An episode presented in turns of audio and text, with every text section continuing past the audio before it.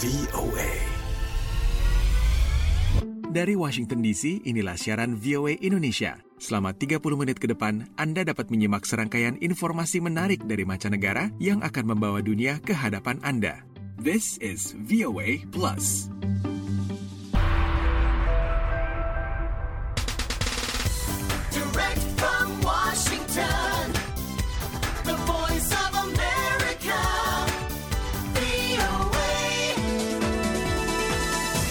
Kabar? Kembali lagi bersama Irfan Isan dari VOA di Washington DC. Beragam informasi kami hadirkan di sini. Kali ini ada informasi seputar nasib rombongan sirkus dari Ukraina yang terjebak di luar negeri ketika tiba-tiba perang berkecamuk di negara mereka di tengah rangkaian tur yang sedang mereka jalani. Kemudian juga ada informasi mengenai tips berkomunikasi secara virtual. Walaupun berbagai pembatasan sekarang mulai dilonggarkan, tapi sepertinya kegiatan yang dilakukan secara virtual ini akan terus berlangsung ya.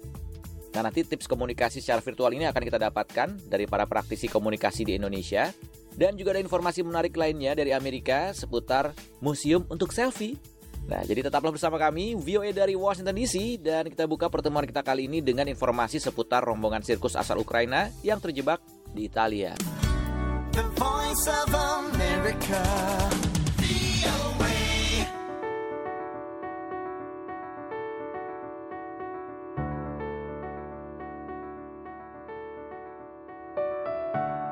Sebuah rombongan sirkus Ukraina melakukan tur Alice in Wonderland yang tidak pernah berakhir di Italia. Mereka terjebak dalam kenyataan di mana mereka harus menciptakan pertunjukan yang menghibur di atas panggung, sementara keluarga mereka di tanah air hidup di tengah peperangan. Seekor kelinci putih dengan hidung merah berkilauan dan tokoh Mad Hatter dengan topi hijau berjanggut ungu muncul di atas panggung di Pistoia, Tuscany. Mereka adalah bagian dari kelompok sirkus dari Kiev yang terjebak dalam tur Alice in Wonderland. Seperti banyak seniman Ukraina yang berada di luar negeri, ketika Rusia menyerbu negara mereka pada tanggal 24 Februari yang lalu, para pemain akrobat dan penari dari teater sirkus Elysium of Kiev baru saja membuka pertunjukan terbatas di Italia. Tur Italia yang seharusnya berakhir pertengahan Maret lalu tersebut telah diperpanjang, paling tidak hingga akhir bulan Juni. Para pemain bertekad untuk terus bekerja, mendukung negara mereka di saat kerabat mereka berjuang untuk bertahan hidup dari perang brutal dengan Rusia yang menghancurkan negara mereka. Anggota kelompok sirkus ini, Alexander Bandaliuk, kepada Associated Press mengatakan, It's very hard to work and dance in the Italy stage because we know in our country now is war and we can go back to the Ukraine to Ukraine because. Uh, in my house now is uh, Russian soldiers. sangat sulit untuk bekerja dan menari di atas panggung di Italia karena kita tahu di negara kita sekarang sedang perang, kata Alexander Bandaliuk yang memerankan Mad Hatter. Istrinya juga seorang anggota sirkus ini. Kami tidak bisa pulang ke Ukraina karena di rumah saya sekarang ada tentara Rusia, tambah Alexander. Alexander Bandaliuk, istrinya Yulia, putra mereka yang berusia 10 tahun, bernama Bohdan, dan anjingnya, Pepita, ikut tur bersama kelompok sirkus ini. Yulia Palaida memainkan karakter utama acara itu sebagai Alice yang menemukan dirinya terjebak di negara asing. Terkadang para seniman ini merasa seperti telah jatuh ke lubang kelinci yang sesungguhnya dan tidak bisa kembali. Mereka bergumul dengan perasaan bersalah dan khawatir akan keselamatan keluarga mereka. Yulia mengatakan, Um, in all this time here in Italy, I feel guilty about people who stay in there, about my family who stay in there, because they are not safe, and I am safe, and I cannot help them. So I just fighting with all these feelings that it's not, it's unfair, you know.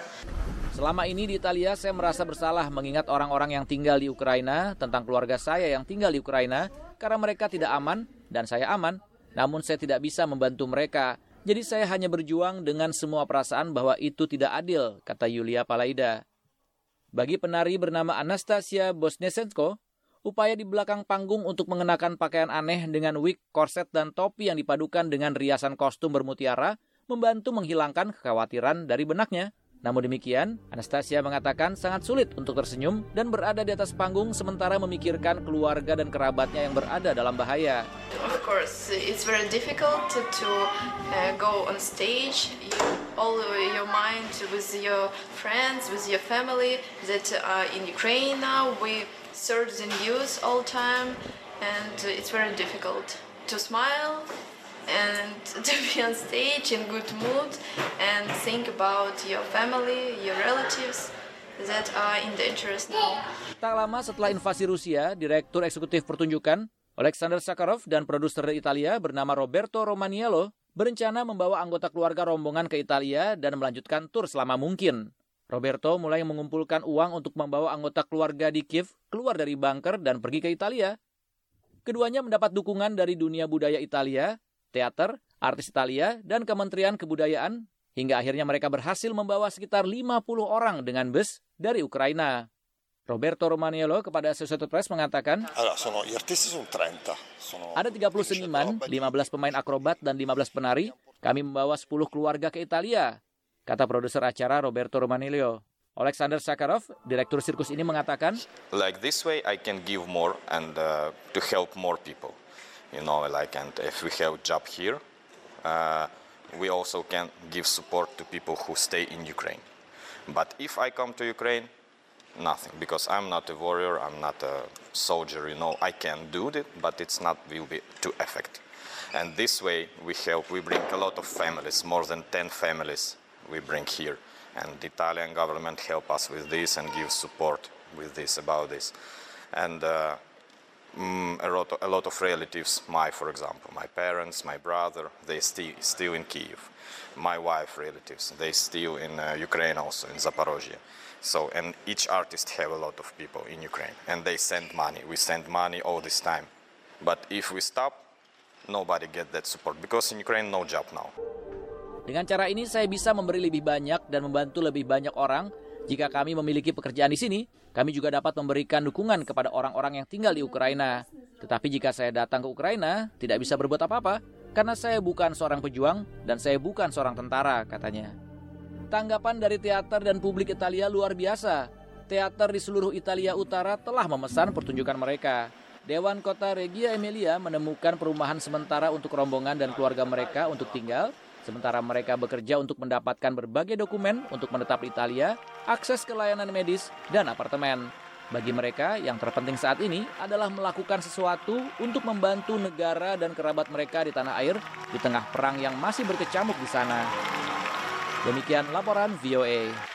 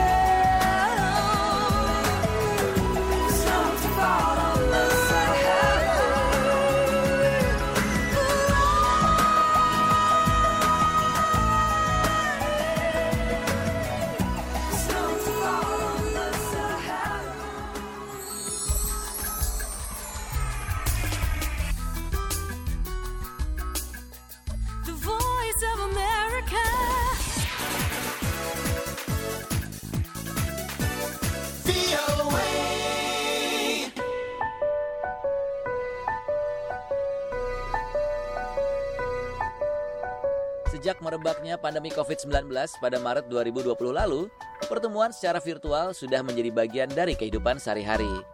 Namun, tidak dapat disangkal bahwa komunikasi virtual tidak semudah yang dibayangkan dan rentan memicu terjadinya kesalahpahaman. Saya Irfan Iksan berbicara dengan beberapa praktisi dan pengajar komunikasi di Indonesia dan berikut laporannya.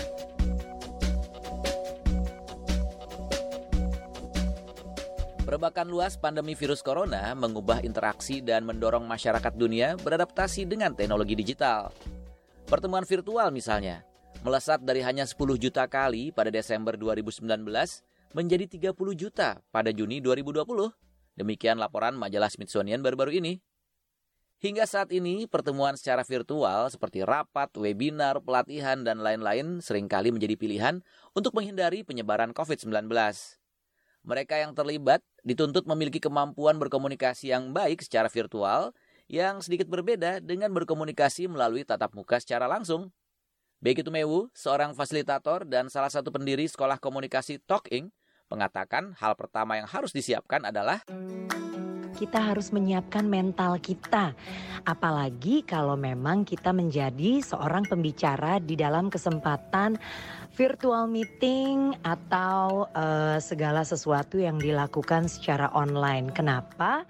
Karena pertama, tidak semua orang akan buka kamera dan memperlihatkan wajah mereka, sehingga memang mental kita sudah harus siap untuk bicara sendiri dan tetap membangun engagement dengan audiens yang tidak terlihat. Sementara presenter, pengajar, dan salah satu pendiri dari pelatihan komunikasi Three Speakers, Bayu Oktara, menekankan pentingnya penguasaan teknologi yang digunakan. Technical availability itu berkaitan sama audio, lighting, koneksi internet, terus juga kamera yang kita pakai, laptopnya, angle-nya, eye levelnya jangan terlalu rendah. Kalau butuh virtual background pastikan jangan sampai virtual background yang salah. Ketidakstabilan sinyal dan jaringan internet juga kerap menjadi kendala. Kita tahu ya bahwa yang namanya signal atau kekuatan wifi itu sangat tidak bisa diduga. Karena itu coba deh di saat berbicara secara online atau di dalam kesempatan virtual eh, perlahankan atau em, perhatikan tempo bicara Anda atau kecepatan bicara Anda.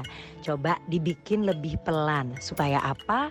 Supaya di saat ada ketidakstabilan signal, eh, para audiens tidak akan kehilangan banyak dari apa yang kita sampaikan. Karena apa? Waktu signalnya berebet gitu ya. Omongan kita kita sampaikan dengan pelan sehingga mereka tetap bisa mendengarkan secara efektif apa yang kita sampaikan. Dan pada saat delivery, keep it as short and simple as possible. Dan karena ini adalah meeting online, termasuk saat ada diskusi, kita harus buat terus tuh engagement sama audiensnya. Pastikan mereka mendengar dan mengerti apa yang kita sampaikan. Vena Anissa, pengajar dan salah satu pendiri pelatihan komunikasi VNV Communication menegaskan pentingnya menetapkan goal atau tujuan komunikasi sejak awal. Untuk komunikasi virtual, tipsnya supaya lebih sederhana, saya menyingkatnya menjadi tiga huruf sebetulnya, yaitu eh, GEF. Goal, execution, dan follow up. Tujuan dari komunikasi ini juga kita komunikasikan kepada lawan bicara sehingga kita sebagai pembicara dan lawan bicara berusaha untuk sama-sama mencapai tujuan dari komunikasi tersebut. Vena juga menyarankan untuk menyalakan kamera ketika melakukan komunikasi secara virtual sebagai bagian dari komunikasi nonverbal. Karena eh, komunikasi nonverbal yang termasuk di dalamnya misalnya adalah raut wajah, kemudian eh, bagaimana kita melakukan kontak mata dan bagaimana kita melakukan gerakan-gerakan tubuh kita itu akan membantu makna dari komunikasi yang eh, yang akan kita lakukan. Bayu Oktara juga mengingatkan satu hal yang harus dihindari dalam pertemuan virtual. Dan dalam virtual communication ada beberapa hal yang harus dihindari. Di antaranya adalah bicara terlalu lambat atau justru terlalu cepat. Karena idealnya dalam satu menit kita bicara 110 sampai 130 kata. Jadi kalau bicaranya lambat, kurang bersemangat, tanpa intonasi dan artikulasi, wah orang jadi sulit tuh untuk memahami apa yang kita sampaikan. Demikian beberapa tips untuk melakukan komunikasi yang efektif secara virtual. Dari Washington DC, Irfan Ihsan, VOA.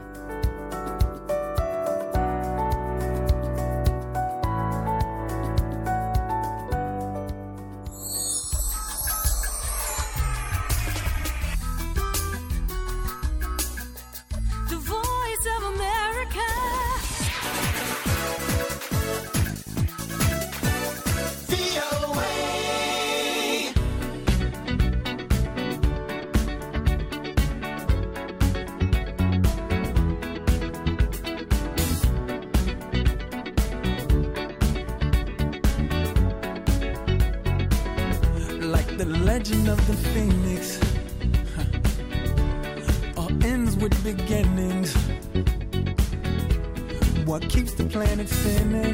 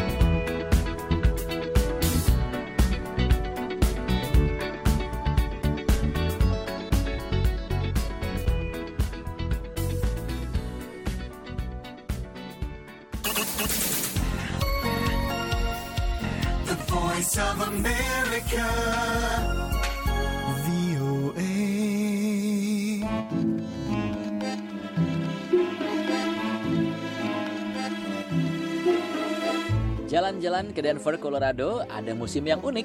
Ini bukan museum biasa. Adventure Room Selfie, museum di Denver, Colorado, memiliki lebih dari dua lusin instalasi agar pengunjungnya bisa melakukan selfie yang unik. Ini bukan museum biasa.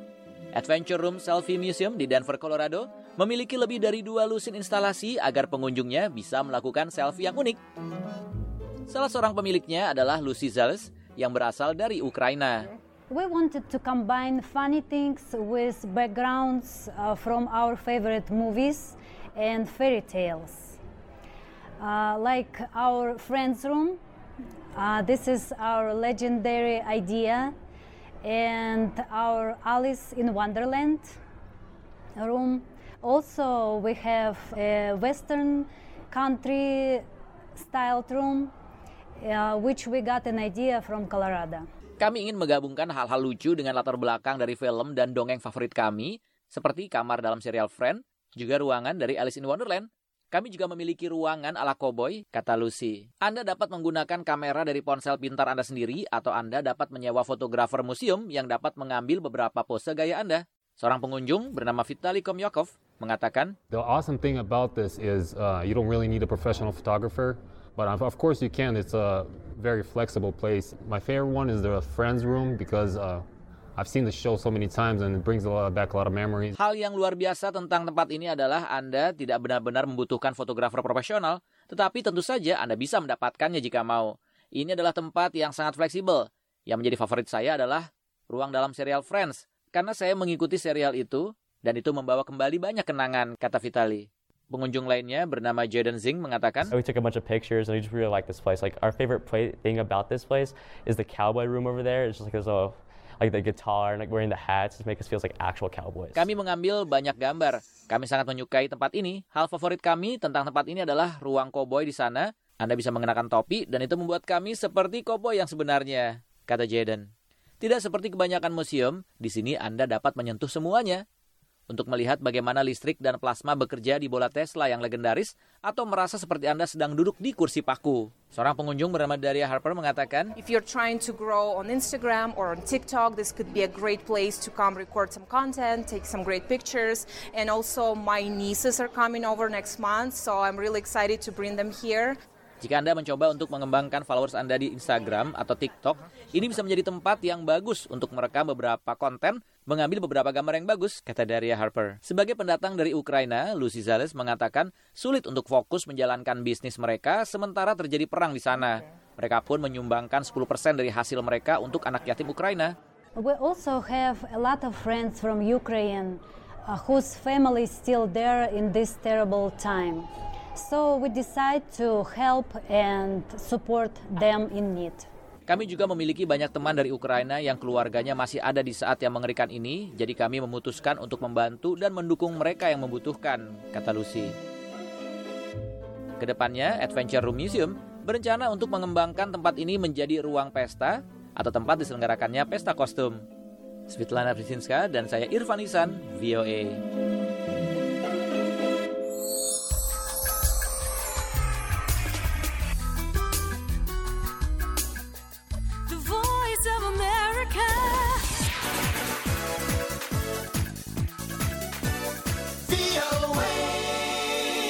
Forget you, any mom, any sister, any job, any broke down car, and the things you call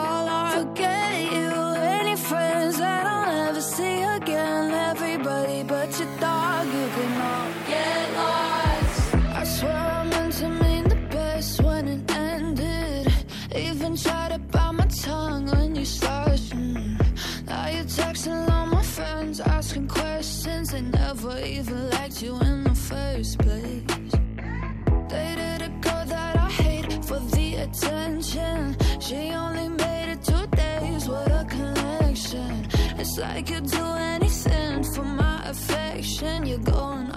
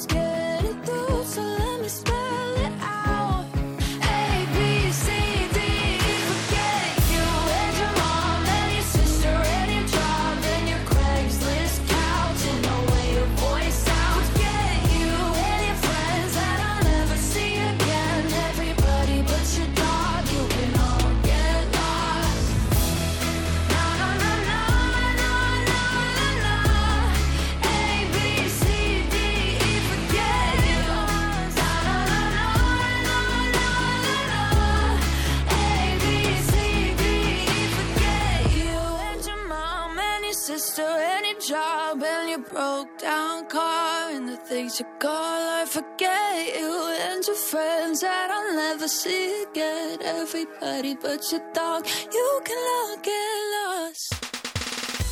Direct from Washington, the voice of America, VOA.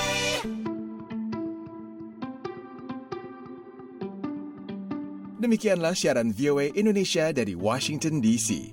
Terima kasih atas perhatian Anda. Sampai jumpa pada VOA Plus berikutnya.